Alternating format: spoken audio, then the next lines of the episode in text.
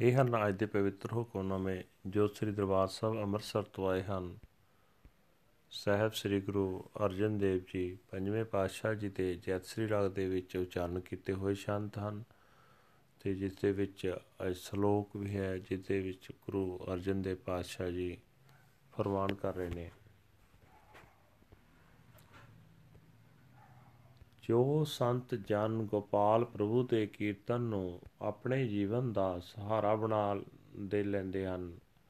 ਦਿਆਲ ਪ੍ਰਭੂ ਉਹਨਾਂ ਸੰਤਾਂ ਨੂੰ ਮਾਇਆ ਦੀ ਤਪਸ਼ ਤੋਂ ਬਚਾ ਲੈਂਦਾ ਉਹਨਾਂ ਸੰਤਾਂ ਦੀ ਸੰਗਤ ਕੀਤਿਆਂ ਪਵਿੱਤਰ ਹੋ ਜਾਈਦਾ ਹੈ ਨਾਨਕ, ਤੂੰ ਵੀ ਅਜਿਹੇ ਗੁਰਮੁਖਾਂ ਦੀ ਸੰਗਤ ਵਿੱਚ ਰਹਿ ਕੇ ਪਰਮੇਸ਼ਰ ਦਾ ਪੱਲਾ ਫੜ। ਭਾਵੇਂ ਚੰਦਨ ਦਾ ਲੇਪ ਕੀਤਾ ਹੋਵੇ ਚਾਹੇ ਚੰਦਰਮਾ ਦੀ ਚਾਨਣੀ ਹੋਵੇ ਤੇ ਭਾਵੇਂ ਠੰਡੀ ਰੁੱਤ ਹੋਵੇ, ਇਹਨਾਂ ਦੀ ਰਾਹੀਂ ਮਨ ਦੀ ਤਪਸ਼ੁਕਾ ਹੀ ਮਿਟ ਨਹੀਂ ਸਕਦੀ। ਇਹ ਨਾਨਕ, ਪ੍ਰਭੂ ਦਾ ਨਾਮ ਸਿਮਰਿਆ ਹੀ ਮਨੁੱਖ ਦਾ ਮਨ ਸ਼ਾਂਤ ਹੁੰਦਾ ਹੈ। ਪ੍ਰਭੂ ਦੇ ਸੋਹਣੇ ਚਰਨਾਂ ਦਾ ਆਸਰਾ ਲੈ ਕੇ ਸਾਰੇ ਜੀਵ ਦੁਨੀਆ ਦੀ ਤਪਸ਼ ਤੋਂ ਬਚ ਜਾਂਦੇ ਹਨ। ਗੋਬਿੰਦ ਦੀ ਵਡਿਆਈ ਸੁਣ ਕੇ ਬੰਦਗੀ ਵਾਲਿਆਂ ਦੇ ਮਨ ਨਿਡਰ ਹੋ ਜਾਂਦੇ ਹਨ। ਉਹ ਪ੍ਰਭੂ ਦਾ ਨਾਮ ਧਨ ਇਕੱਠਾ ਕਰਦੇ ਹਨ ਤੇ ਉਸ ਧਨ ਵਿੱਚ ਕਦੇ ਘਾਟਾ ਨਹੀਂ ਪੈਂਦਾ। ਅਜਿਹੇ ਗੁਰਮੁਖਾਂ ਦੀ ਸੰਗਤ ਬੜੇ ਭਾਗਾਂ ਨਾਲ ਮਿਲਦੀ ਹੈ। ਇਹ ਸੰਤ ਜਨ ਅਠੇ ਪਹਿਰ ਪ੍ਰਭੂ ਨੂੰ ਸਿਮਰਦੇ ਹਨ ਤੇ ਸਦਾ ਪ੍ਰਭੂ ਦਾ ਜਸ ਸੁਣਦੇ ਹਨ। ਵਾਹਿਗੁਰੂ ਜੀ ਕਾ Khalsa.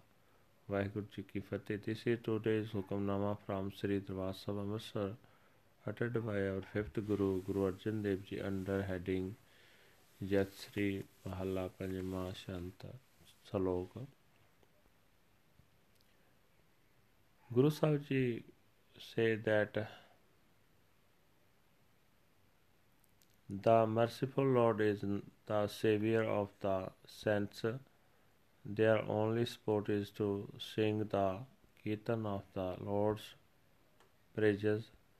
One becomes immaculate and pure by associating with the saints, O Nanak, and taking the protection of the transcendent Lord.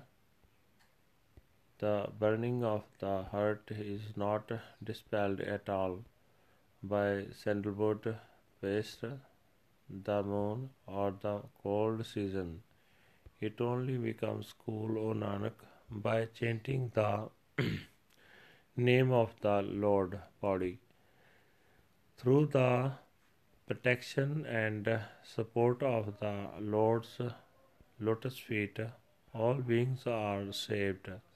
Hearing of the glory of the Lord of the universe, the mind becomes uh, fearless, nothing at all is lacking when one gathers the wealth of the Nam. The society of the senses is uh, obtained by very good deeds. 24 hours a day, meditate on the Lord and listen continually to the Lord's praises. Waheguru ji ਕਾ ਖਾਲਸਾ ਵਾਹਿਗੁਰੂ ਜੀ ਕੀ ਫਤਿਹ।